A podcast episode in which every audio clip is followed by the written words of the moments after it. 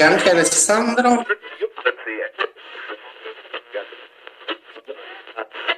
Marco, metti in mute che c'hai le macchine dietro.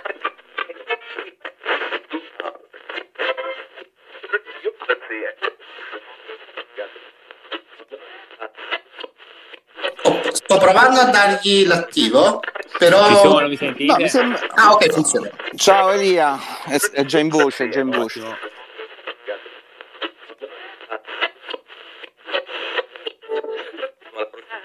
Ciao a tutti, ciao Ottimo. Daniele.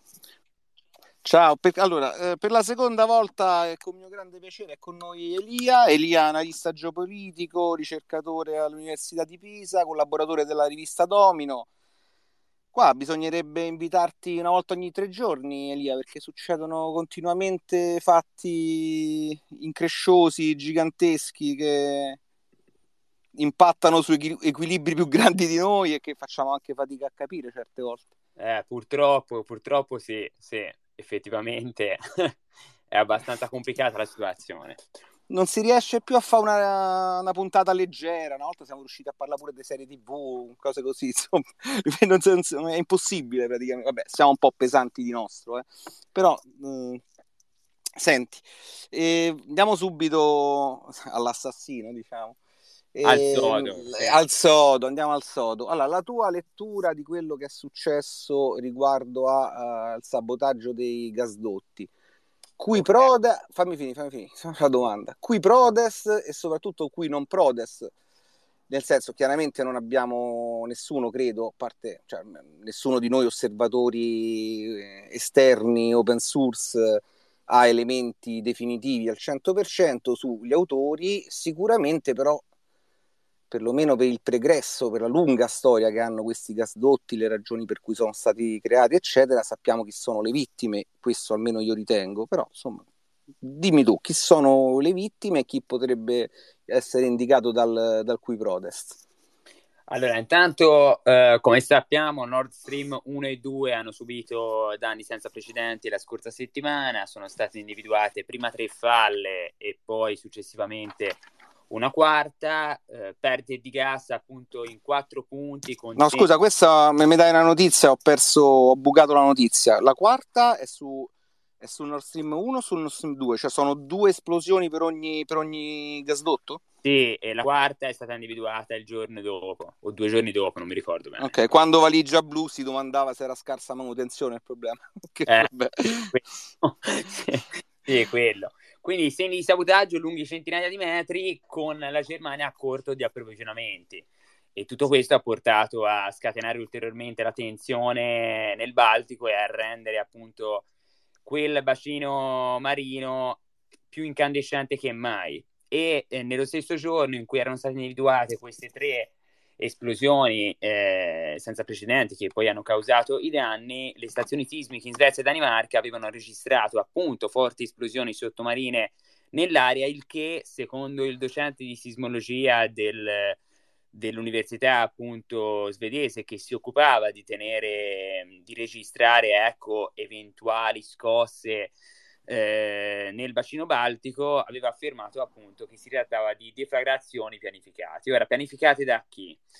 Ora è stato creato un, eh, un, eh, un'indagine ecco, da parte di Germania, Svezia e Danimarca per cercare di comprendere chi effettivamente abbia pianificato queste esplosioni. Sappiamo per certo che è stato un attore governativo perché gli esplosivi che sono stati utilizzati e il modo anche di procedere eh, è quello di un attore governativo, cioè di uno Stato. Ho sentito che parlare anche di equivalente di mille chili di tritolo, insomma, non è una roba da, da piccolo nucleo terrorista. Ecco, in effetti, infatti, infatti. E ecco, quindi noi dobbiamo chiederci, posto che a mio modo di vedere non si arriverà a sapere con assoluta certezza chi è stato il colpevole, nel senso che se il colpevole è stata la Russia, indicare che sia stata effettivamente la Russia significa in un certo senso poter invocare anche il famigerato articolo 5 e quindi portare in guerra la Nato, perché se la Russia è in grado di colpire infrastrutture strategiche di tipo civili, a quel punto l'Alleanza Atlantica potrebbe effettivamente entrare in guerra. Dall'altra parte, se fossero stati effettivamente polacchi e americani, beh, in quel caso, tanto meno in quel caso, si potrebbe indicare effettivamente il colpevole perché significherebbe accusare due stati fondamentalmente alleati della Germania. Quindi, posto questo, andiamo a cercare di capire a chi, a chi procura un vantaggio e dei benefici aver colpito i due eh, gasdotti che collegano direttamente Russia e Germania attraverso il Baltico e che permettono quindi di superare il terreno ucraino, ma anche e soprattutto il terreno polacco, perché ci sono altri due gasdotti che collegano gli idrocarburi siberiani all'Europa tramite Ucraina e Polonia, entrambi ovviamente sono stati chiusi, o meglio, quello che passa dall'Ucraina... Brotherhood no. e Jamal. Sì, eh, era funzionante per il 20%, poi è stato chiuso per problemi di manutenzione, quello invece per la Polonia è stato chiuso definitivamente. Eh, vediamo appunto a chi procura di vantaggi l'aver fatto saltare per aria il gasdotto. Potrebbe creare dei vantaggi alla Russia, ma se la Russia avesse deciso di colpire i gasdotti, eh, innanzitutto non capisco perché la Russia avrebbe voluto colpire i gasdotti al momento che aveva chiuso i rubinetti già il 31 agosto. Quindi... No, ricordiamo sempre che quel gasdotto ha il 51% di Gazprom, eh, sono investimenti russi. Certo, sì, sì. E... Potrebbe averlo colpito la Russia per cercare di... Eh di staccare definitivamente la spina agli occidentali e quindi di alzare momentaneamente il prezzo del gas, ma soprattutto per dare un segnale interno e quindi gli apparati del Cremlino potrebbero dire a quelli che non sono favorevoli alla prosecuzione del conflitto, guardate, ormai non c'è più possibilità di riallacciare alcun collegamento con l'Occidente. Queste però sono tesi che mi lasciano un po' perplesso. Io mi sono fatto l'idea che a mio Io ho, se- ho, sentito parlare di, ti do un altro paio di elementi, ho sentito parlare di penali, così se non, non pagano le penali, ma alt- a parte che nel momento in cui tu stai facendo una guerra, una mobilitazione che potrebbe preludere una, a una guerra totale, sostanzialmente delle penali te le sbatti, no? Voglio dire, ci sono violazioni ben più gravi in gioco. No, infatti... E, ma, ma, poi le, le, penali vogliono dire che, tu, che, queste penali devono essere così alte da uh, superare il prezzo speso per la costruzione del gasdotto, e parliamo di 6, uno dei due, 6 miliardi la Germania e 6 miliardi eh, la, la Russia, e tutto tutto il gas che in un'eventuale distensione tu non hai venduto ai prezzi attuali che stanno già 10 volte sopra la norma. Quindi economicamente per chi ha i rubinetti e li può chiudere è un po' debolina. E l'altro problema invece, alcuni hanno detto, dice, eh, ma cioè io almeno solo, davanti a chi diceva la Russia, ma ok, lo devi fare, lo vuoi fare, eh, ci sarà una ragione che magari non, non conosciamo per cui questo porta beneficio un tale beneficio alla Russia, perché lo vai a fare sotto l'isola di Bornhold, a 25 km dalle coste di un paese nato, un'isola dove a giugno hanno portato 40.000 soldati NATO a fare una gigantesca esercitazione, un'isola che sostanzialmente si affaccia su un mare dove ci sono vicine le coste polacche, le coste tedesche, le coste danesi, le coste svedesi e la, la marina eh, militare statunitense in massima allerta perché c'è la guerra in Ucraina. Quindi a questo punto se devi fare un'azione del genere te la fai conf- cioè, su dove il gasdotto è più vicino alla Finlandia e dove magari rischi meno che qualcuno ti intercetti. Sei d'accordo? Sì, sì, sono perfettamente d'accordo, anche perché questa operazione poteva essere portata avanti o da sommozzatori, esperti, professionisti, oppure attraverso un sottomarino. Ora, il sottomarino effettivamente si poteva avvicinare, ma sarebbe stato captato dai radar NATO, quindi sarebbe stato identificato. I sommozzatori invece si sarebbero avvicinati ovviamente con una nave e quella, per forza di cose, anche da un punto di vista visivo, sarebbe stata notata. E, e poi soprattutto, come hai appena sottolineato giustamente te, gli scoppi dei gasdotti sono avvenuti vicini all'isola di Bornholm, che è un'isola danese, quindi sotto il controllo NATO, in acque NATO e ancora di più. Bornholm è un'isola che è stata militarizzata prepotentemente negli ultimi tempi, anche perché fa parte di quella collana di perle che serve per accerchiare in maniera claustrofobica Kaliningrad Esatto, è un pivot, la chiamano il pivot baltico addirittura, Bravo, quindi è proprio sì. strategica. Sì, sì, sì, infatti.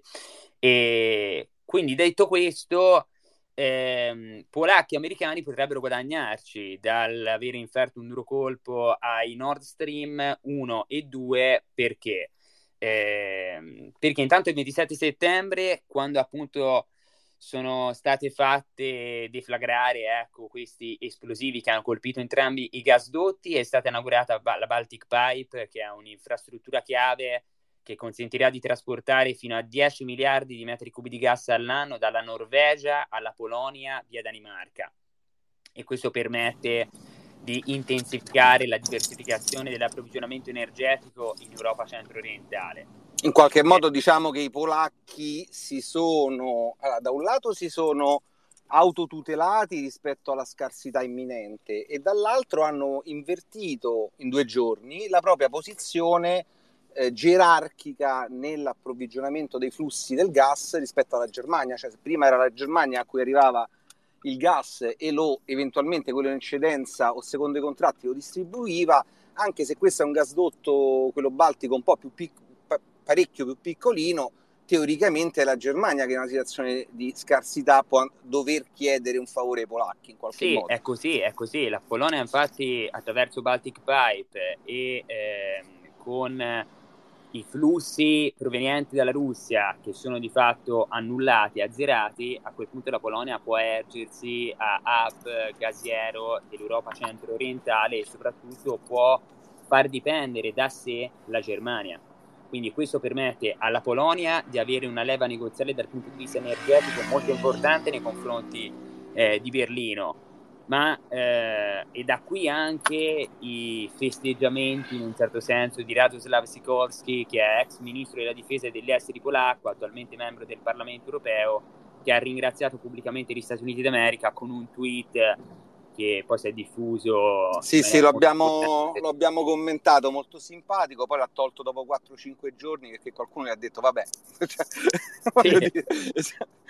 Sì, e tutto questo, cioè l'aver aperto Baltic Pipe, il fatto che la Germania a questo punto deve andare a acquistare gas dalla Polonia, quindi paga il gas alla Norvegia, ma soprattutto le royalties e i dazi ai polacchi, rientra in una competizione più ampia che è in atto, in corso ormai da qualche anno tra Polonia e Germania per eh, avere maggiore influenza geopolitica nell'Europa centro-orientale. Manifestazione plastica e simbolica anche di questo è ehm, il, il fatto che ieri, per esempio, il ministro degli esteri polacco ha annunciato di aver richiesto ufficialmente alla Germania 1300 miliardi di euro come risarcimento per i danni subiti durante la seconda guerra mondiale.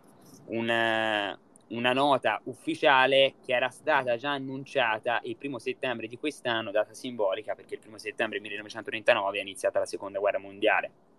E quindi... un'Europa, un'Europa, sempre più unita eh, nello spirito della fratellanza tra i popoli, proprio. Eh? Sì, sì, l'Europa di Ventotene. Esatto. E, sì, e quindi bisogna andare a vedere quali sono le motivazioni strategiche, cioè quali sono i benefici e vantaggi strategici che dà l'aver colpito i gasdotti. La Polonia, fin dal 2006, ha considerato Nord Stream 1 alla stregua del patto Molotov-Ribbentrop. Perché? Perché la Polonia storicamente si, sempre, si sente schiacciata tra russi e tedeschi e il suo principale obiettivo è proprio, è proprio quello, cercare quindi di evitare un eventuale collegamento, un'unione forte tra Germania e Russia che potrebbe schiacciare in maniera claustrofobica proprio la, Pol- la Polonia. E, e, questo obiettivo polacco coincide con un obiettivo geopolitico storico degli Stati Uniti in Europa, almeno a sentire gli analisti statunitensi stessi. Giusto, perché gli Stati Uniti, l'obiettivo principale degli Stati Uniti è sganciare definitivamente i satelliti europei dagli idrocarburi siberiani, rompendo la storica interdipendenza energetica tra Mosca e Berlino, all'insegna dell'imperativo strategico a fondamento dell'Alleanza Atlantica che vuole gli americani dentro, i russi fuori e i tedeschi sotto un imperativo strategico. Questo era stato, de- era stato, detto, se non sbaglio, dal primo segretario generale della Nato in un attimo di sincerità negli anni 50, mi pare, enunciata questa cosa. Nel 1953 c'era stata il Solarius Exercise, che era una sorta di esercizio strategico eh, architettato dagli Stati Uniti d'America all'interno degli apparati americani, in particolar modo alla Casa Bianca, alla presenza dell'allora presidente americano che era Dwight Eisenhower, e venne elaborato questo imperativo strategico per cercare di sostanziare l'egemonia statunitense in Europa da George Kennan, che è stato il diplomatico e soprattutto il teorico della tattica del contenimento. E, e quindi qui abbiamo quali sono gli, gli obiettivi strategici della Polonia, quali sono gli obiettivi strategici degli Stati Uniti d'America che in questo modo possono rompere definitivamente qualsiasi tipo di connessione tra Russia e Germania, pompare ancora di più gas naturale liquido in Europa e fondamentalmente ecco, corroborare la loro egemonia sul continente più importante che quello europeo. Dall'altra parte la Russia, accusando Washington dell'ennesimo complotto a stelle strisce, può legittimare la prosecuzione del conflitto, giustificare la rottura dei rapporti con l'Occidente e, a mio avviso, tentare di incrinare ulteriormente il fronte euroatlantico, sottolineando ed evidenziando quali sono le fratture tangibili che dividono l'Europa al suo interno.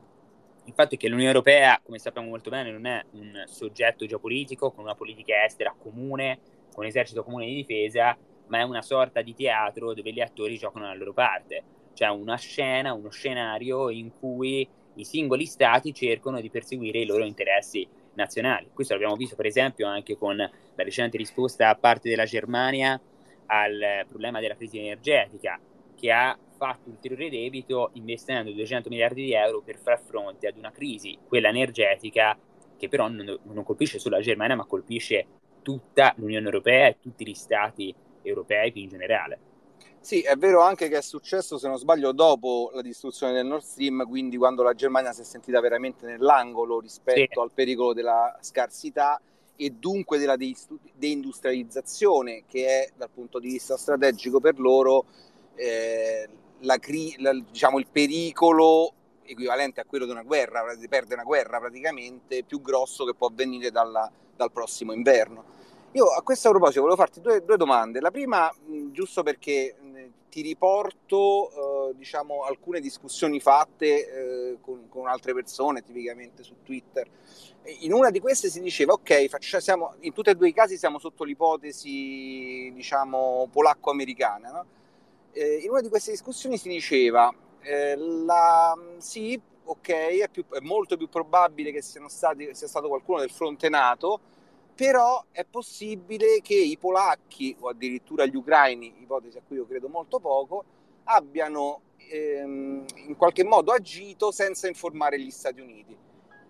E c'era più di un diciamo, interlocutore che sosteneva questa cosa come plausibile. A me non, non convince perché credo che, soprattutto in questa situazione qui, che è particolarmente tesa e dove all'interno del comando NATO c'è un, eh, col, immagino un coordinamento marziale in cui gli spazi di manovra per i paesi satellite siano ridotti al minimo possibile, tant'è che alcuni probabilmente sono stati bastonati, vedi la Germania, io non credo che possa esserci questo su una cosa così grossa che non si tratta di un uh, insomma di un hanno rubato due documenti segreti qua hanno distrutto un'infrastruttura miliardaria non credo che un, un satellite nato per quanto spregiudicato eh, potrebbe fare un'azione del genere senza informare Washington, però magari mi sbaglio.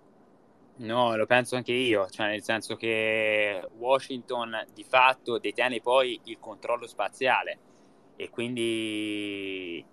Se glielo, eh, se glielo, fai di nascosto e lo vengono a scoprire è peggio poi, no? Ti trovi in mezzo tra russi e americani. Cioè, no, sicuramente, sì, sì, sì, sicuramente. Ma... Okay. E l'altra domanda invece era, poi vabbè se vuoi aggiungere qualcosa anche su questo dillo insomma eh, però l'altra domanda era sempre sotto l'ipotesi ovviamente nessuno di noi ha una telecamera subacquea quindi non avremo mai le prove non esistono tribunali internazionali per questo genere di fatti che sono sostanzialmente atti di guerra.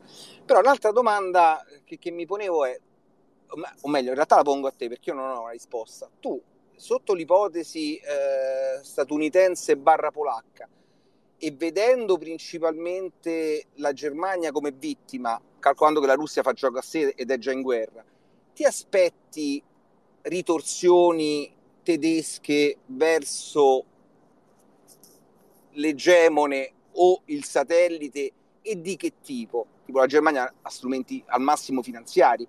Non lo so.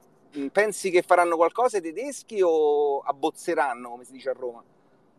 Eh, la Germania si trova in una situazione molto complicata perché ha dei problemi interni molto grossi che quindi ne limitano ehm, la sua possibilità di estroflettersi ulteriormente, cioè è affetta da una sorta di miopia strategica dovuta proprio ai problemi interni.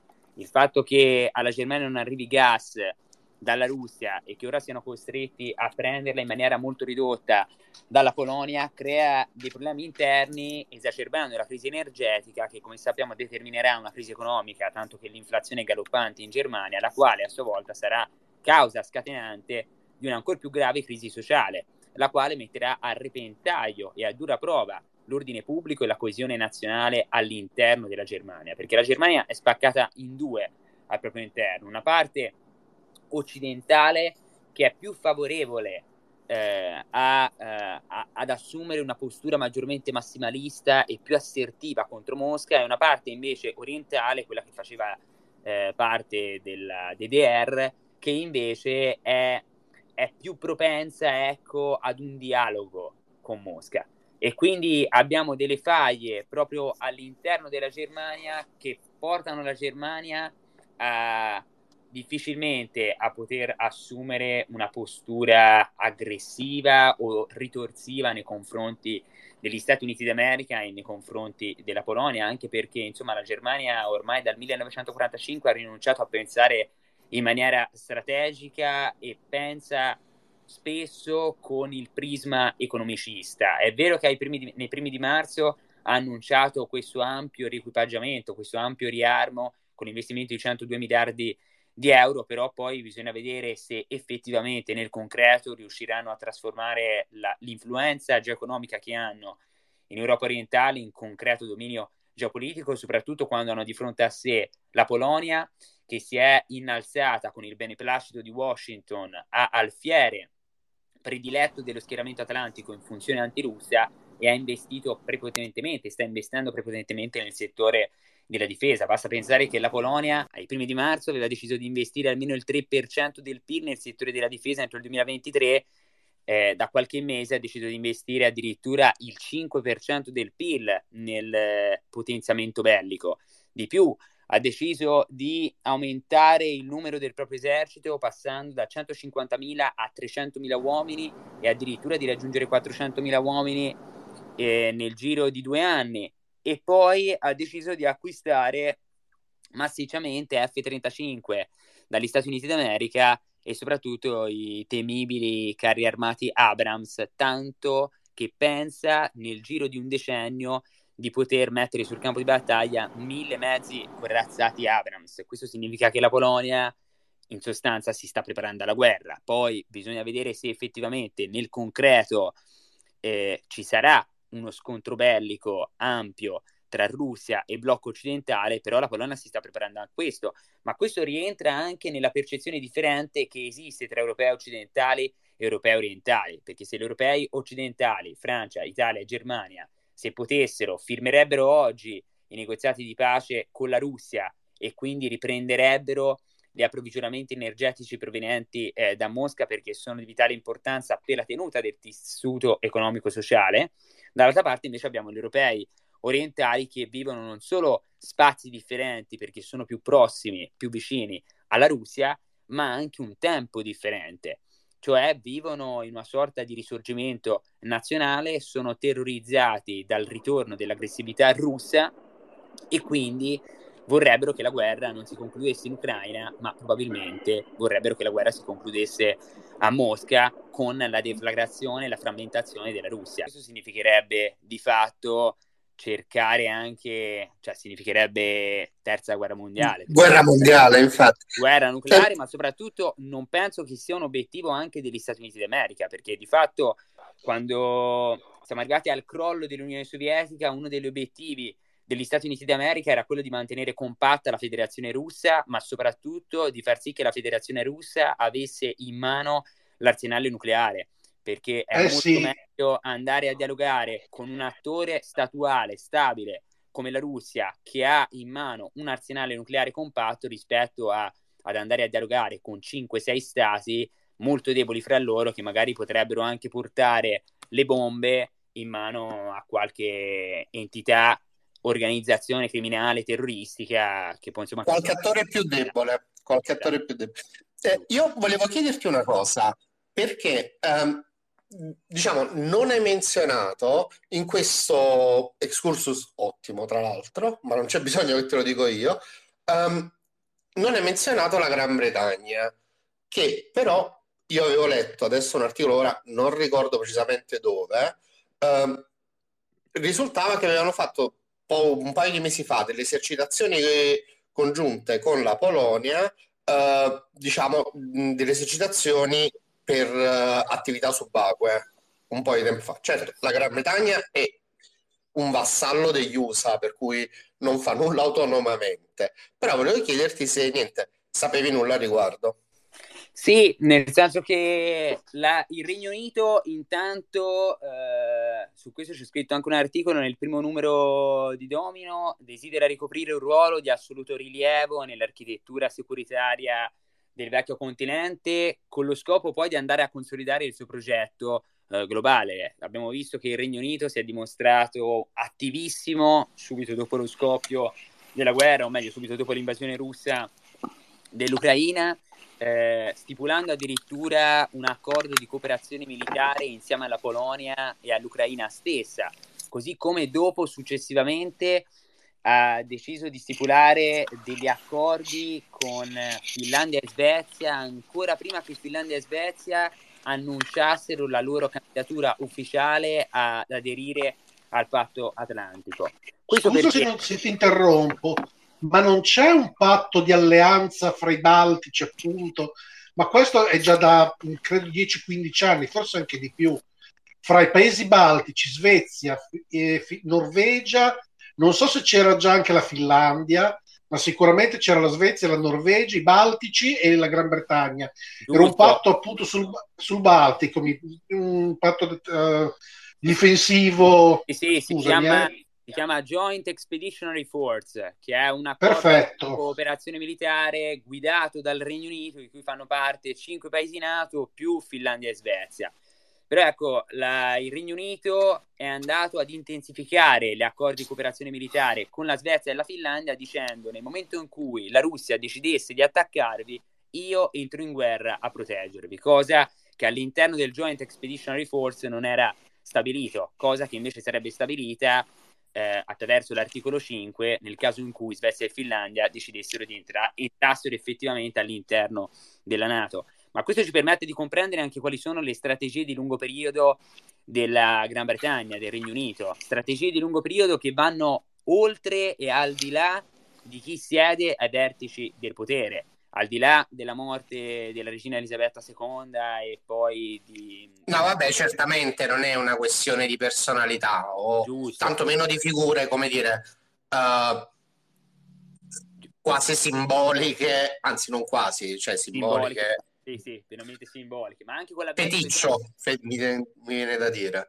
Sì, anche quell'avvento per esempio di Liz Truss che ha sostituito Boris Johnson, Liz Truss, ecco lei che ha dato un, eh, insomma, un colpo molto importante all'Integrated Review del 2021, che era questo documento strategico elaborato per volere di Boris Johnson, ma in cui ha avuto eh, voce da protagonista la stessa Truss e che è un documento strategico molto importante perché delinea quali sono gli obiettivi di lungo periodo del eh, Regno Unito. E gli obiettivi di lungo periodo del Regno Unito sono, prima di tutto, mantenere coesa la comunità nazionale per prevenire eventuali fratture all'interno del regno e abbiamo visto in Scozia, in Irlanda del Nord, insomma, dove ci sono delle spinte centrifughe, autonomiste e indipendentiste che potrebbero spaccare all'interno il regno.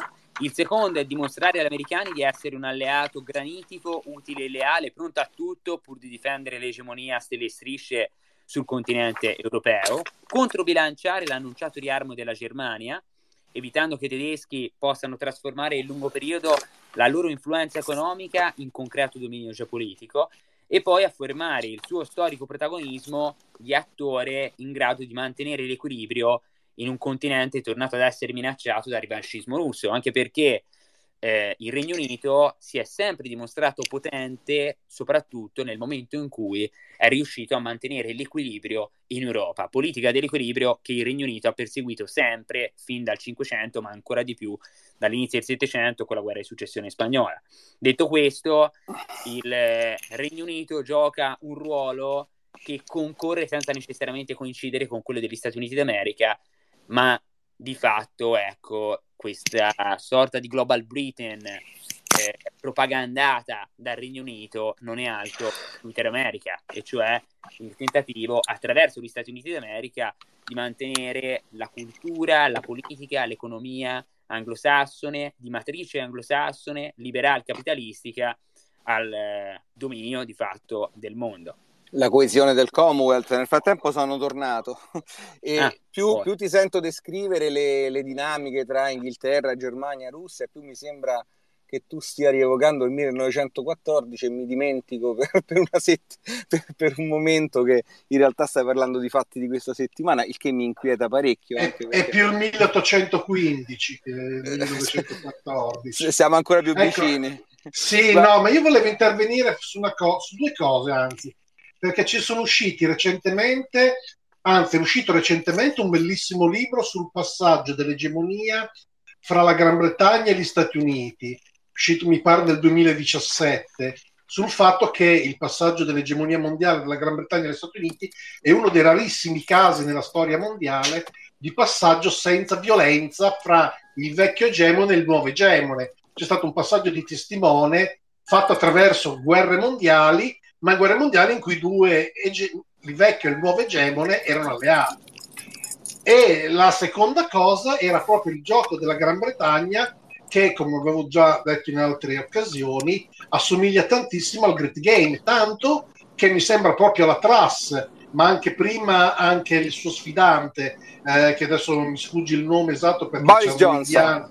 Ah, no, l'indiano, l'indiano, scusa, sì, eh, esatto, aveva comunque messo come pericolo, eh, diciamo, maggiore per la Gran Bretagna non la Russia ma la Cina. E infatti volevo capire come anche la Cina entrasse dentro a questa, diciamo, eh, visione geopolitica inglese eh, verso il futuro.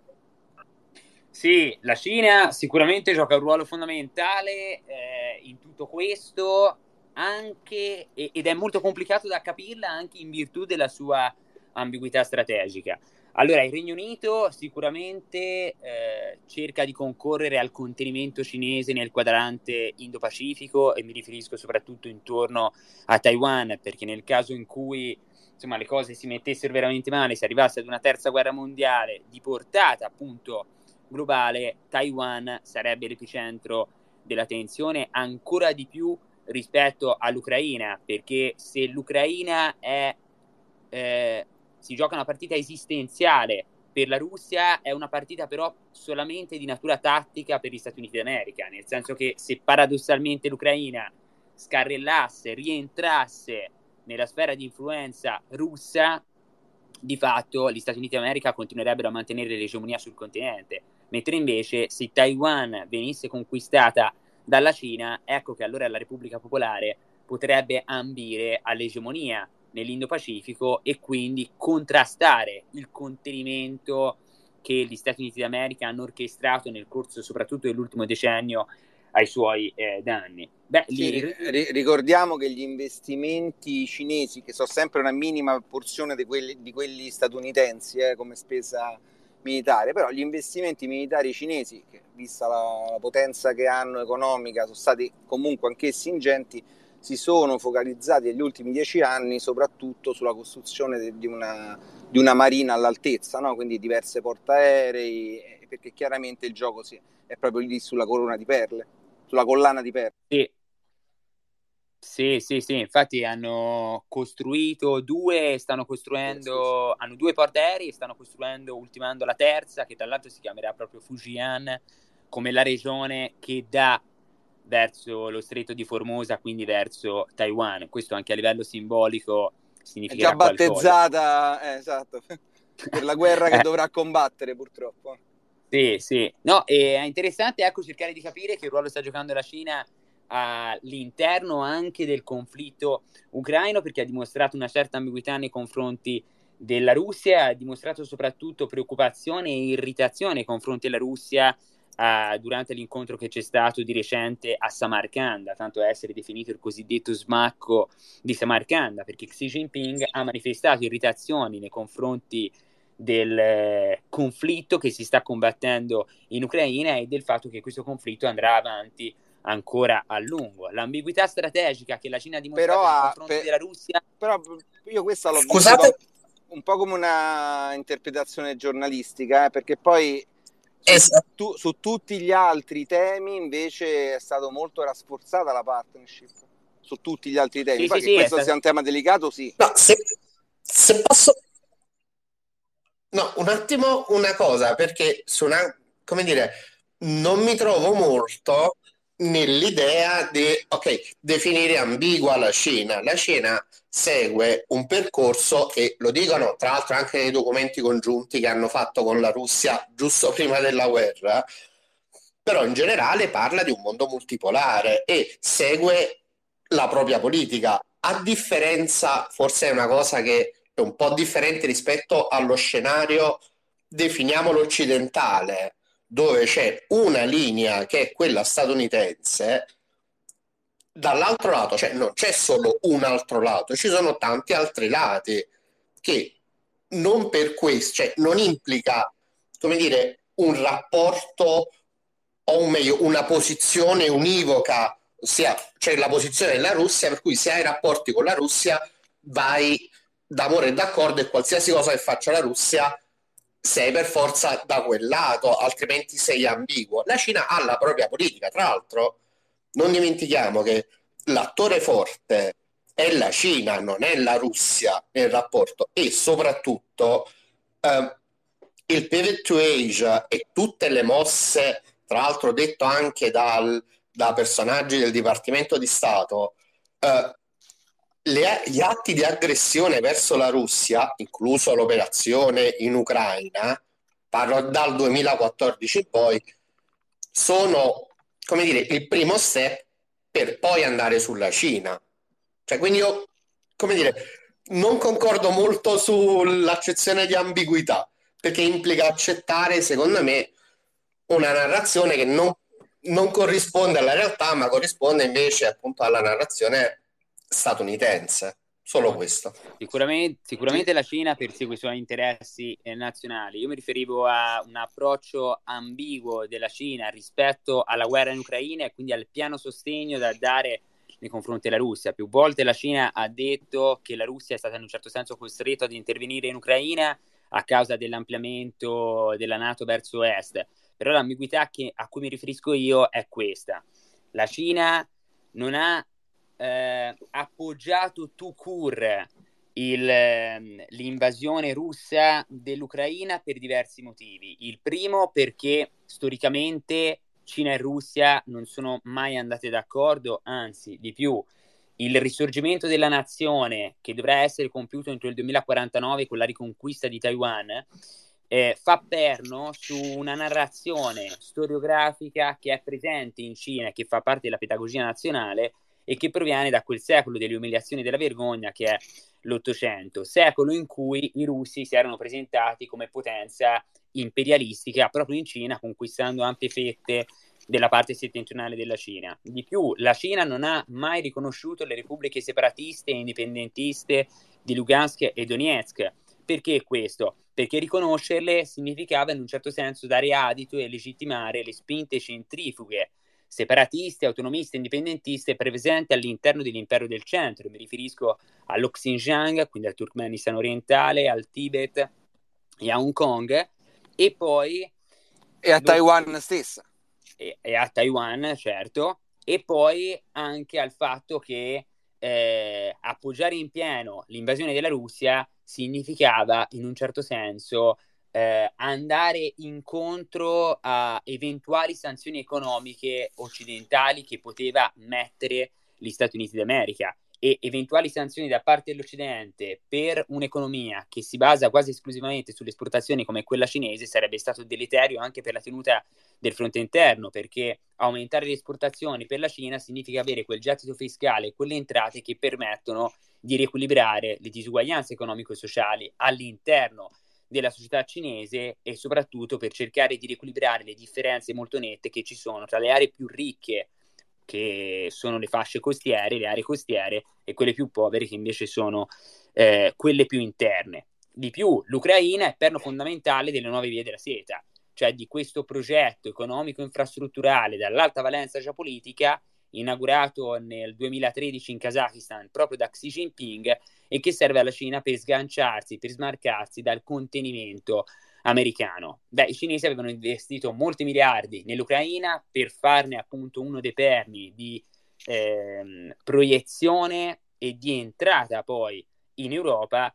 Il fatto che sia scoppiato il conflitto è andato anche a minare interessi che i cinesi avevano in quella terra di frontiera qual è appunto l'Ucraina. Detto questo però è ovvio che la Cina poi ha aumentato la cooperazione militare con la Russia e porta avanti il dialogo con la Russia anche perché eh, hanno stipulato una sorta di amicizia senza limiti, che però, badate bene, non è un'alleanza vera e propria.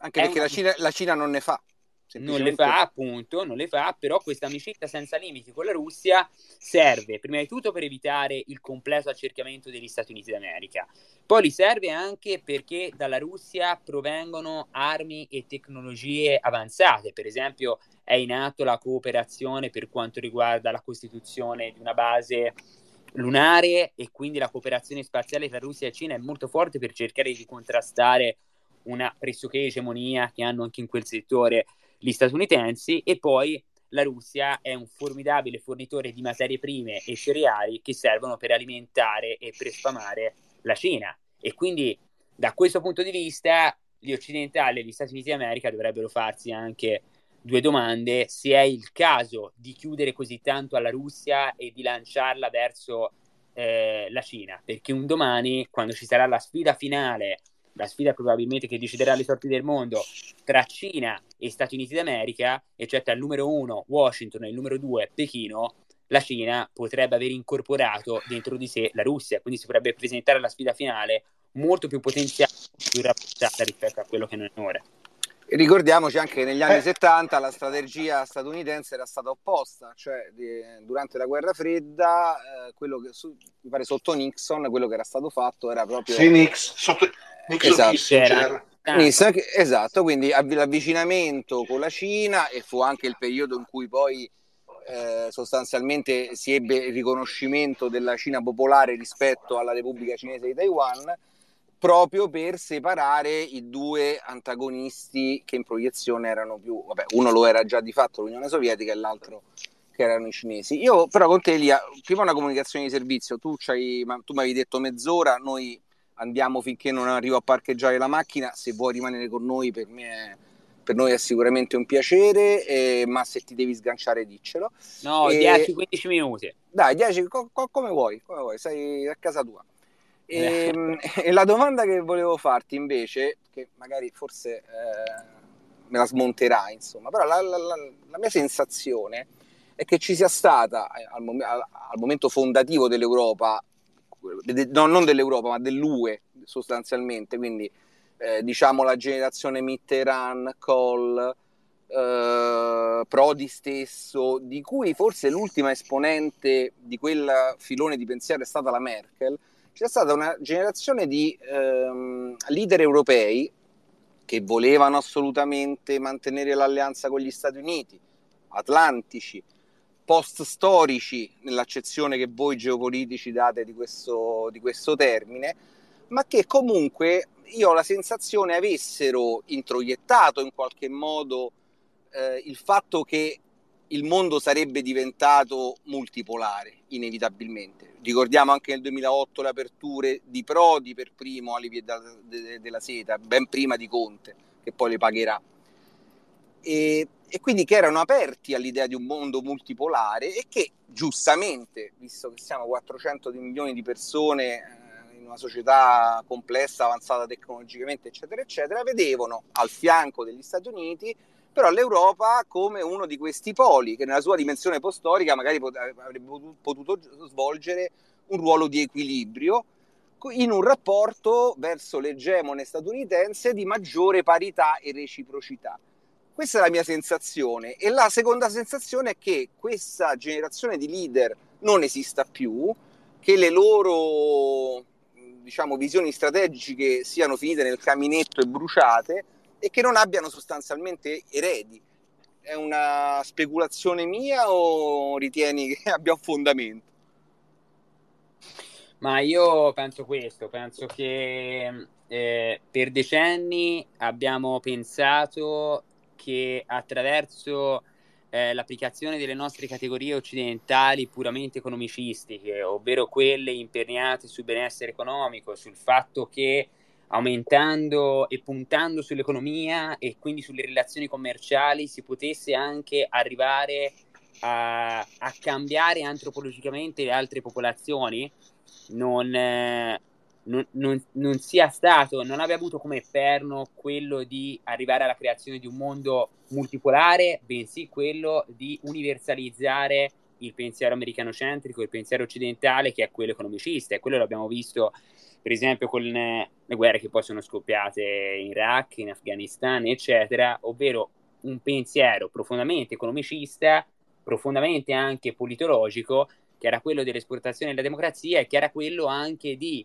stipulare relazioni commerciali con la Cina e con la Russia con l'obiettivo, con lo scopo, con il pensiero, secondo me illusorio, di eh, puntare sul commercio per far sì che un domani, attraverso queste relazioni commerciali, la Russia e la Cina potessero democratizzarsi. E quindi, giungendo alla dem- loro democratizzazione, potessero anche in un certo senso cambiare la natura antropologica delle loro popolazioni. Quindi più che un mondo multipolare, secondo me loro avevano l'ambizione di creare un mondo unipolare a trazione americanocentrica perché vedevano nel liberalismo politico e nel capitalismo di matrice anglosassone come i fulcri più importanti, le architravi portanti ecco, di questa post-storia. E... Se, se, se, il pensiero strategico di quella generazione di leader europei è questo, in realtà non è mai stato condiviso dal realismo americano. Eh, era, una, eh, era, una, favola che si erano fatti in testa loro, forse. Sì, sì. sì no, quanto dovevano essere stati, come dire, naive per pensarlo. Io risente dubito sinceramente, o meglio, mi pare un po' strano che credessero alla favoletta della propaganda, perché cioè, è veramente poco credibile. Io non penso però che loro credessero al, al raggiungimento dell'autonomia strategica dell'Europa, anche perché eh, l'autonomia strategica dell'Europa è un pensiero che ha ripreso Macron, per esempio, ora eh, e che era proprio di De Gaulle e quindi quello di costruire un'architettura securitaria continentale nel dialogo con la Russia. Però ovviamente il dialogo con la Russia non ci può essere finché c'è una potenza egemone in Europa che sono gli Stati Uniti d'America. E quindi... Eh, no, a questo proposito, cioè, come dire, se non sbaglio, non mi ricordo se era Kissinger o Brzezinski che diceva proprio che un obiettivo fondamentale è, per gli Stati Uniti, dal punto di vista strategico, era bloccare l'integrazione euroasiatica. Cioè, sì. come dire, eh, dubito che uh, l'intelligenza, cioè i leader europei uh, ignorassero questo aspetto, visto che tra l'altro erano anche cose di dominio pubblico. Quindi... Sì, bloccare l'integrazione asiatica era un pensiero di Kissinger, sì. Per Brzezinski invece bisognava arrivare alla completa deflagrazione e frammentazione della Russia.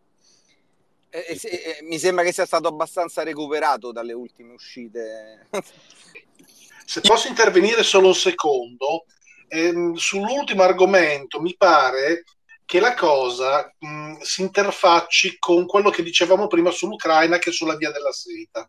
Cioè, mi pare che la mossa di destabilizzare l'Ucraina a partire dal 2014, ma anche qualche anno prima, sia sorta in concomitanza con il progetto Belt and Road. E quindi il fatto che la Cina poi sia ambigua non lo so poi in realtà quanto sia ambigua, forse non è troppo contenta dei mezzi e dei modi in cui la Russia sta effettuando la famosa operazione speciale, ma che sia un, stata un'operazione in primo luogo anticinese più che addirittura che antirussa, forse eh, bisognerebbe farci un, un, ragionamento. La seconda cosa è sulla multilateralità della Cina, cioè noi ci dimentichiamo sempre l'India.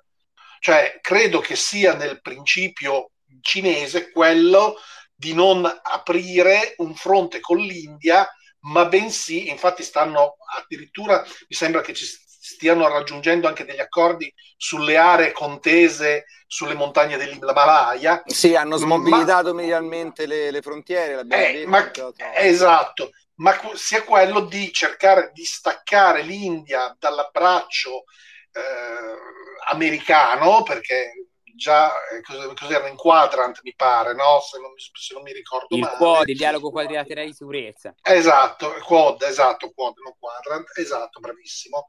E, e, di, por- e di, portarla appunto entro una mh, costruzione geopolitica, anche se orrenda questa parola, ma diciamo appunto multilaterale in cui anche l'India abbia una pari dignità come la Cina appunto per evitare che ci sia uno scontro fra i due paesi più popolosi del mondo.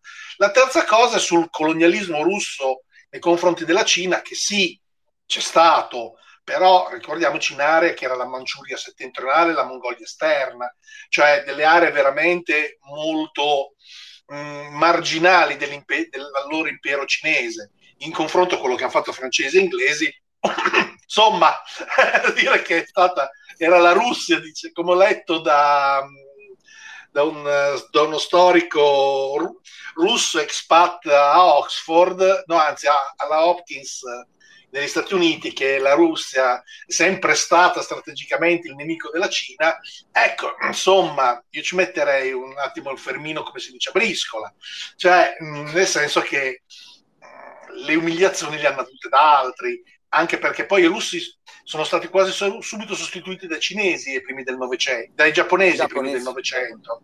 Vedi Port Arthur. Ha sconfitta la guerra russo-giapponese. Sì. Eh sì, lì, è già, lì, è finito, lì era finito.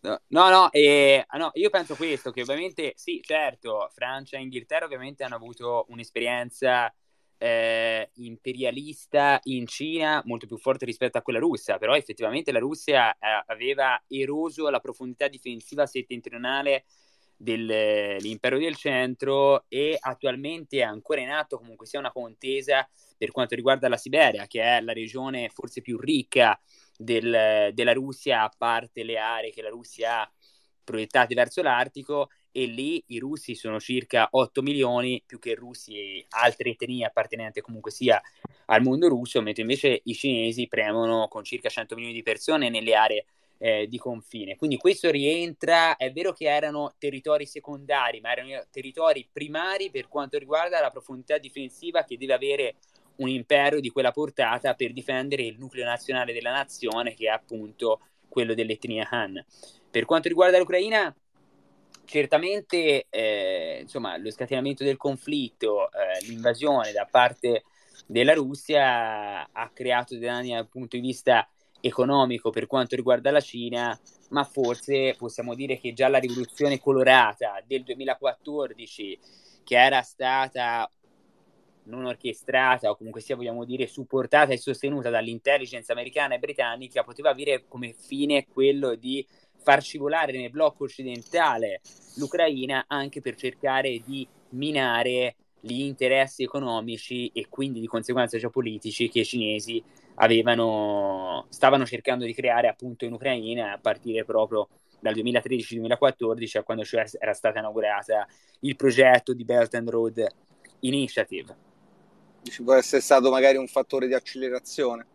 Eh sì, può essere stato sicuramente una, un, fattore di accelerazione da questo punto di vista, anche perché insomma americani e britannici il fatto che l'Ucraina scarrellasse eventualmente ancora di più verso la Russia, perché di fatto nel 2014 aveva come presidente il filorusso Viktor Yanukovych, ma anche verso eh, la Cina, eh, facendo diventare l'Ucraina una sorta di avamposto sino-russo che poteva rappresentare una spina nel fianco per quanto riguarda il blocco euroatlantico, può essere stato un fattore di accelerazione per scatenare la rivoluzione arancione e quindi per dare avvio poi alla guerra che effettivamente è iniziata nel 2014, che ha avuto una prima fase molto lunga fino al 2022 e che poi dal 2022 è entrata in una nuova fase potenzialmente più catastrofica.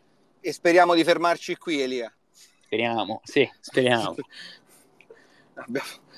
tra le varie puntate che abbiamo fatto, ne abbiamo fatta anche una un po' di, più di pancia, insomma, dove abbiamo messo più che altro io le mie forti, forti preoccupazioni. Eravamo proprio a ridosso del, del sabotaggio del Nord Stream, insomma, non, non, non, si sapeva bene cosa sarebbe successo nelle ore immediatamente successive. Persino parlare di. Eh, guerra atomica è stato sdoganato perlomeno a livello giornalistico e mi chiedo anche perché la stampa insomma secondi in questo modo questo, questo andazzo no? cioè, se, se, ne dovrebbe parlare forse solo in modo indignato e scandalizzato invece qua ormai è diventato argomento di, di discussione quante pasticche di, di iodio ci servono problemi che sarebbe meglio insomma non, non porsi nel frattempo era entrato Amos che ha chiesto il microfono e quindi è giusto che lo usi. Ciao carissimo, eh, volevo sapere se volevi chiedere qualcosa. Sì, volevo diciamo, aggiungere un punto di vista della Cina, ne avete parlato molto voi e mi ritrovo molto con Alessandro e figura di sfondo, anche secondo me è una guerra quasi più anti-cinese che eh, anti-russa, facendo salvo il fatto, come diceva Elia, che ci sono dei motivi per cui la Cina eh, non la vede esattamente di buon occhio, li avete elencati.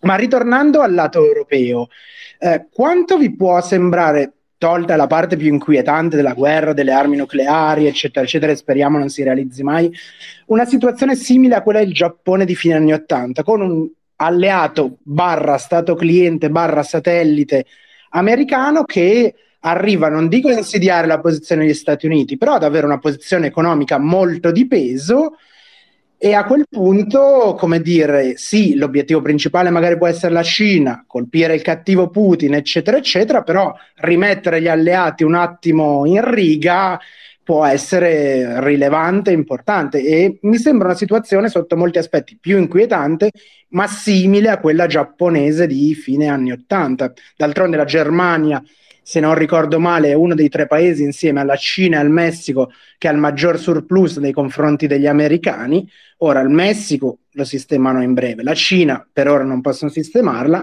rimaneva la Germania. Giusto questo lo chiedo. Mi, ste- no, mi, mi, mi, riepiloghi, io il parallelo con il Giappone dei fini anni 80 non il l'ho Plaza Accord, però invece di fare il Plaza Accord questa volta abbiamo fatto una guerra stiamo peggiorando come, certo, no, no, come dicevo, mezzi cioè, che stiamo usando. Ah, se la domanda cioè, mi sembra era... che Germania e Giappone fossero quasi simili nella loro posizione, alleati forti economicamente, eh, sottomessi militarmente, entrambi con le basi militari americane sul territorio, e che forse incominciavano a essere un po' troppo ingombranti, mettiamola così. Ah, Questa era la domanda. Sono pienamente d'accordo perché effettivamente il parallelo funziona bene, anche perché eh, la Germania è speculare al Giappone nei due quadranti. Cioè la Germania è... Però ricordiamo Elia, ricordaci tu allora, raccontaci tu il Plaza Accord perché non tutti gli ascoltatori probabilmente ne hanno memoria. No, è importante dire questo, che la Germania di fatto è il principale amico nemico all'interno della Nato, così come lo è il Giappone nel quadrante Indo-Pacifico, cioè il Giappone e la Germania, che sono stati storicamente i due rivali per eccellenza degli Stati Uniti d'America durante la seconda guerra mondiale, dopo il 1945 gli Stati Uniti d'America hanno potuto affermare la loro egemonia planetaria nello scontro contro l'Unione Sovietica, ammorbidendo le posizioni di Giappone e Germania. Nel primo caso è il caso del Giappone, trasformandolo in uno stato vassallo, quasi come, quasi come se fosse una sorta di colonia alla mercé degli Stati Uniti d'America, e dall'altra parte invece la Germania che eh, era alla mercé degli Stati Uniti d'America, di Francia e Inghilterra, e che di fatto era spaccata in due ed è stata divisa in due fino al 1990.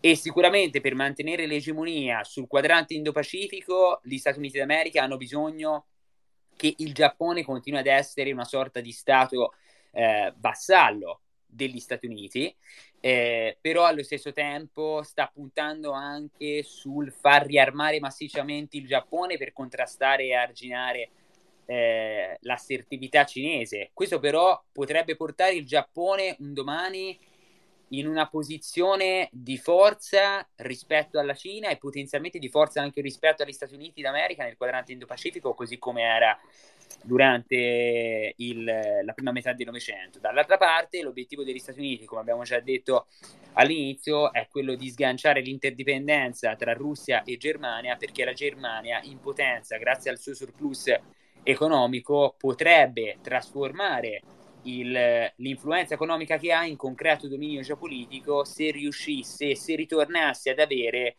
una visione strategica di lungo periodo e soprattutto se ritornasse a riarmarsi prepotentemente. La Germania è il grande gigante eh, dormiente in un certo senso in Europa ed è proprio per questo motivo che gli Stati Uniti d'America hanno bisogno di mantenere l'equilibrio in Europa e hanno bisogno quindi di puntare su uno Stato apparentemente secondario che però sta diventando sempre più primario nello scacchiere continentale che è la Polonia. Per quanto riguarda il Messico, giustamente ha un surplus economico nei confronti degli Stati Uniti d'America. Il Messico attualmente non può fare granché, però un domani potrebbe rappresentare una spina nel fianco degli Stati Uniti d'America, perché ricordiamo, per dire una banalità, gli Stati Uniti d'America hanno, le, hanno raggiunto l'egemonia a livello mondiale perché hanno raggiunto l'egemonia a livello continentale. Al di là della dottrina Monroe del 1823, per cui il continente americano era una sorta di cortile di case agli Stati Uniti d'America, perché gli Stati Uniti d'America attraverso la dottrina Monroe avevano chiesto agli europei, avevano dichiarato e affermato agli europei che insomma il continente americano era affar loro, poi dopo hanno raggiunto l'egemonia a livello continentale perché a est e a ovest confinano con i pesci, con Atlantico e Pacifico, a nord con i canadesi che sono i cugini di secondo grado e a sud con i messicani che attualmente, ripeto, non, può, non rappresentano un problema ma un domani sì. Perché? Perché la popolazione messicana, ispanoamericana è demograficamente eh, molto esuberante e in ascesa negli Stati Uniti d'America, in particolar modo negli stati di confine, zona di Messico, California, eccetera, eccetera. E i Chicanos, che sono coloro che vivono all'interno degli Stati Uniti d'America, ma che non sono stati assimilati al ceppo dominante neanche alla cultura americana, perché mantengono i legami molto forti con i loro familiari presenti in Messico, un domani potrebbero rappresentare un pericolo in seno agli Stati Uniti d'America perché nel caso in cui ci fossero cambiamenti antropologici e sociali in seno alla superpotenza, beh, poi tutto questo si ripercuote anche in una perdita di egemonia a livello continentale. Cioè, insomma... Sì, poi ne, negli stati che nominavi tu c'è quasi un il sorgere di un bilinguismo strisciante Spanglish, no? con, con, lo spagnolo. Spanglish, sì, ero per esempio a San Diego, a San Diego in California, che è la città di confine con Tijuana, e lì ci sono cartelli in spagnolo, in inglese. Ma senza, ma senza andare in San Diego, io mi ricordo era il 2000 e a New York c'erano già i cartelli lì. Hm. Clamoroso, anche a New York 2000? Sì. Clamoroso. C'è, no, ci sono perché c'era stato un mese, me li ricordo benissimo, c'erano i cartelli bilingue. Mi ricordo ancora una signora eh, ispanica che al supermercato, pensando che fossi ispanico, mi, chiede, mi chiese parlando in spagnolo delle informazioni su un prodotto. E io dissi: ah, sono italiano, però ci capiamo. Tanto per dire che la popolazione era già cioè c'era tutto praticamente, tutte le ex diciamo, quartieri eh, come Little Italy, eccetera, tutti gli ex quartieri diciamo eh, al kitchen erano già ispanici, cioè sentivi invece di vedere i neri con i, gli stereo che facevano rap, vedevi i latinos con gli stereo che facevano salsa, che suonavano salsa, era, era impressionante. Il che diciamo che era meglio, salsa e baciata è sempre meglio. Sì, molto meglio. Però ti volevo fare una domanda e una considerazione. Intanto una considerazione che rispetto al Giappone degli anni Ottanta, la Germania non ha riciclato il surplus comprando asset americani. Cosa, qual era la paura della, del, io mi ricordo ancora la paura degli Stati Uniti ai tempi di Reagan che il Giappone si il comprasse peri- il pericolo gli giallo. Stati Uniti c'era addirittura io ricordo, ricordo il ma, pericolo ma lo vedevi giallo. nei film ma anche nei film come mi ricordo ancora cioè, ce n'erano tanti di film proprio che, che compravano praticamente tutto, mentre invece i tedeschi hanno riciclato il loro surplus in Europa e, ed è tanto usato anche per eh, sostenere diciamo, eh, l'equilibrio finanziario dei paesi europei mediterranei. Seconda, e quindi forse c'è un, c'era un po' meno diciamo, il, questo pericolo da parte tedesca di acquistare gli Stati Uniti, anche se sicuramente certo il surplus era importante. Però eh, la seconda cosa era che il Giappone ha dei politici molto più nazionalisti dei tedeschi. Anche quello che hanno ucciso, Kuroda, era estremamente nazionalista. Cioè, non, non... Abe. Abe Shinzo? Abe Shinzo, sì, scusate.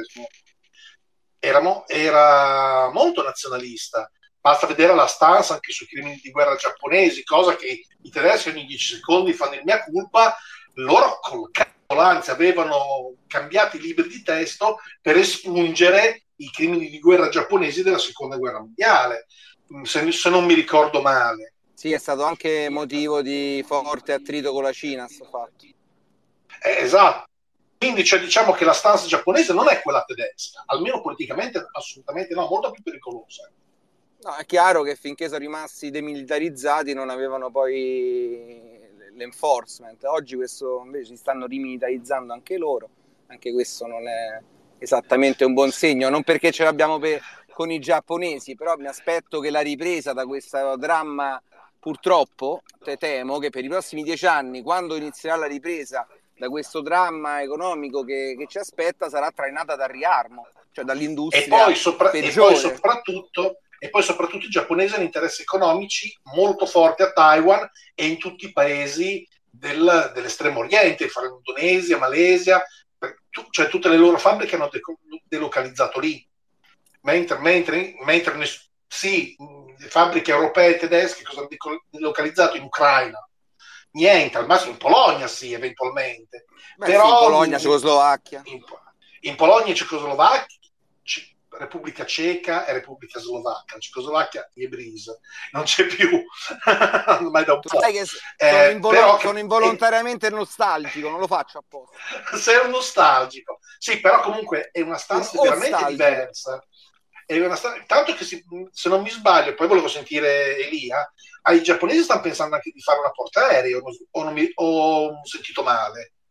Sì, stanno pensando di fare una porta aerea, hanno deciso di implementare per quanto riguarda anche il nucleare, probabilmente se riuscissero a modificare l'articolo 9 della Costituzione giapponese, che è una Costituzione pacifista e di fatto costruita mh, mm, con il beneplacito degli Stati Uniti d'America, che hanno costruito un tipo di Costituzione addosso al Giappone per evitare che il Giappone ritornasse ad essere una grande potenza. Beh, il Giappone ora sta, rient- sta, rientrando prepotentemente nella storia, se vogliamo utilizzare un termine di questo tipo, cioè si sta riarmando massicciamente proprio per arginare eh, la Cina e ha stipulato accordi chiavi di cooperazione per la sicurezza con alcuni partner regionali di assoluta rilevanza. Scusa Elia, eh, ti faccio una, un altro input.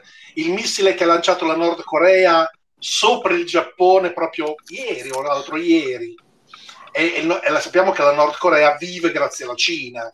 Non è che sia stata una longa manus cinese per dire state buoni, che forse è meglio. Sì, potrebbe essere stato quello, anche se penso che la Corea del Nord molto spesso si muove come un attore, insomma, singolo, in maniera autonoma, cioè nel senso che usa la deterrenza missilistica e quella nucleare eventualmente o potenzialmente come assicurazione di Kim del regime nordcoreano, nel senso che il potenziamento militare serve alla Corea del Nord per, eh, caso in cui qualcuno volesse, volesse attuare una sorta di colpo di Stato in Corea del Nord perché uno degli obiettivi strategici anche da quel punto di vista degli Stati Uniti d'America è eventualmente incorporare, attrarre verso di sé la Corea del Nord, magari inglobandola dentro la Corea del Sud, oppure attrarla come paese eh, dentro la sfera atlantica eh, o comunque sia dominata dalla potenza stelle strisce per poi andare la Cina dal punto di vista terrestre lungo il fiume Yalu, che è il fiume su cui si ha il confine tra Cina e Corea del Nord. Per quanto riguarda il Giappone, appunto, si è riarmato massicciamente e potrebbe dare a incrementare ecco, la spesa bellica se riuscisse ad abolire le restrizioni legali connesse all'articolo 9 della Costituzione nipponica e tutto questo poi si vedrà anche in base agli effetti che si avranno sul eh, nuovo documento strategico di sicurezza che verrà promulgato nei prossimi mesi, probabilmente tra l'autunno e l'inverno, proprio da parte eh, del Giappone e che servirà al Giappone per assumere una postura maggiormente massimalista proprio per arginare l'assertività cinese, anche se mi preme ricordare sempre che la Cina di fatto nel quadrante Indo-Pacifico sta arrancando, cioè a detta, a differenza di quanto si dice nella narrazione dominante, è la Cina che non riesce neanche a mettere la testa fuori dal cortile di casa, perché gli Stati Uniti d'America hanno le navi che passano dallo stretto di Formosa e che quindi impediscono alla Cina di tentare l'assalto a Taiwan, alle navi americane che bloccano per esempio uno dei colli di bottiglia più importanti del commercio internazionale che è lo stretto di Malacca ed è proprio per questo motivo che la Cina ha deciso di aprire nuove vie della seta con l'obiettivo di aprire un nuovo porto a Gwadar o a Karachi, quindi nel Pakistan, per cercare di evitare di smarcarsi dall'eventuale chiusura di quel collo di bottiglia dello stretto di Malacca che potrebbe imporre un embargo proprio all'economia cinese e quindi mandare a gamba all'aria la Cina stessa. Quindi a questo punto di vista, ecco, il Giappone gioca un ruolo fondamentale perché è uno dei perni fondamentali e cruciali di questa strategia, di questa tattica ecco, di contenimento che gli Stati Uniti d'America hanno tessuto scientificamente e sapientemente proprio per arginare la Cina. Del resto, su, che, su, queste tematiche, secondo me è un genio quello che ha coniato il termine contenimento per denotare questa st- strategia, perché dal punto di vista semantico-lessicale, contenimento sembra quasi una manovra difensiva. No? Sì. In realtà, in, in, geopolitica, è una tattica estremamente aggressiva che poi si sostanza nello strangolamento del, sì. dell'avversario. Esatto. George Kennan, eh, beh, George Kennan. Eh, beh, non era uno scemo. E non erano è, comu- è, comunque, è comunque la tattica inglese con, con la Russia nell'Ottocento. Ma è anche sugli stretti, e, the, the Great Game, vanno, in t- vanno, in Tibet, una missione russa, subito invadono il Tibet, gli inglesi, eccetera, eccetera. Ed oggi il contenimento è diciamo, la, la, forma con cui gli Stati Uniti tengono a bada da un e, lato la Russia e, e, l'alle- e l'alleanza inglese, inglesi-giapponesi, che poi arriva fino alla prima guerra mondiale per cui poi la guerra russo-giapponese è spinta molto da Londra e infatti i giapponesi si fregano Porta Arthur e, e la Manciuria in pratica in quel momento. Sì, anche se lì poi c'è l'intervento degli Stati Uniti a evitare che il Giappone si prenda la Siberia perché avrebbe permesso al Giappone se no di incamerarsi gli idrocarburi siberiani e quindi di aumentare la propria potenza in quel quadrante di diventare un vero e proprio impero anche continentale, insomma. E nel frattempo mi dicono che lo avete capito dai grandi rumori che uscivano al mio microfono, scusate se non mi sono mutato, ho parcheggiato, quindi la pendolaria di stasera finisce qui. Io volevo ringraziare eh, Elia per essere stato con noi, spero che tornerai a trovarci, ti abbiamo un po' strizzato stasera hai ricevuto domande. Sempre da... un piacere, sempre un piacere. Va bene. Sarebbe stato bello farlo su, sarebbe fa- stato bello parlare della Persia, altro, altro attore del Grid Game, che guarda caso torna in gioco anche adesso, perché anche eh, lì dovrebbe... Eh, anche adesso... lì ci dovrebbe essere uno sbocco delle vie della seta. Eh, io, io, lì, cioè, su quello che sta succedendo in Iran, mi piacerebbe so, fare una puntata. Sono tutti casi, eh, sono tutte eh, coincidenze. Tutte case, io, tutte coincidenze. Io ne so poco e ci vado coi piedi molto di, molto di piombo, più che altro perché rispetto chi è in piazza e chi si sta ribellando legittimamente contro il proprio governo, però capisco che il pericolo di ingerenza è molto forte. Magari ne parliamo una di queste sere, se ha voglia, con Manolo che ci ha ascoltato, mi fa particolarmente piacere eh, vederlo qui tra, nella lista degli ascoltatori.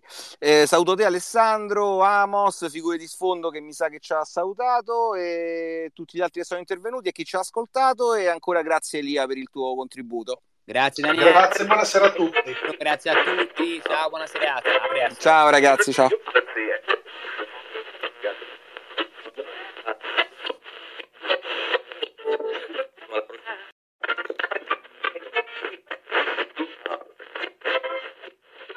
let's see.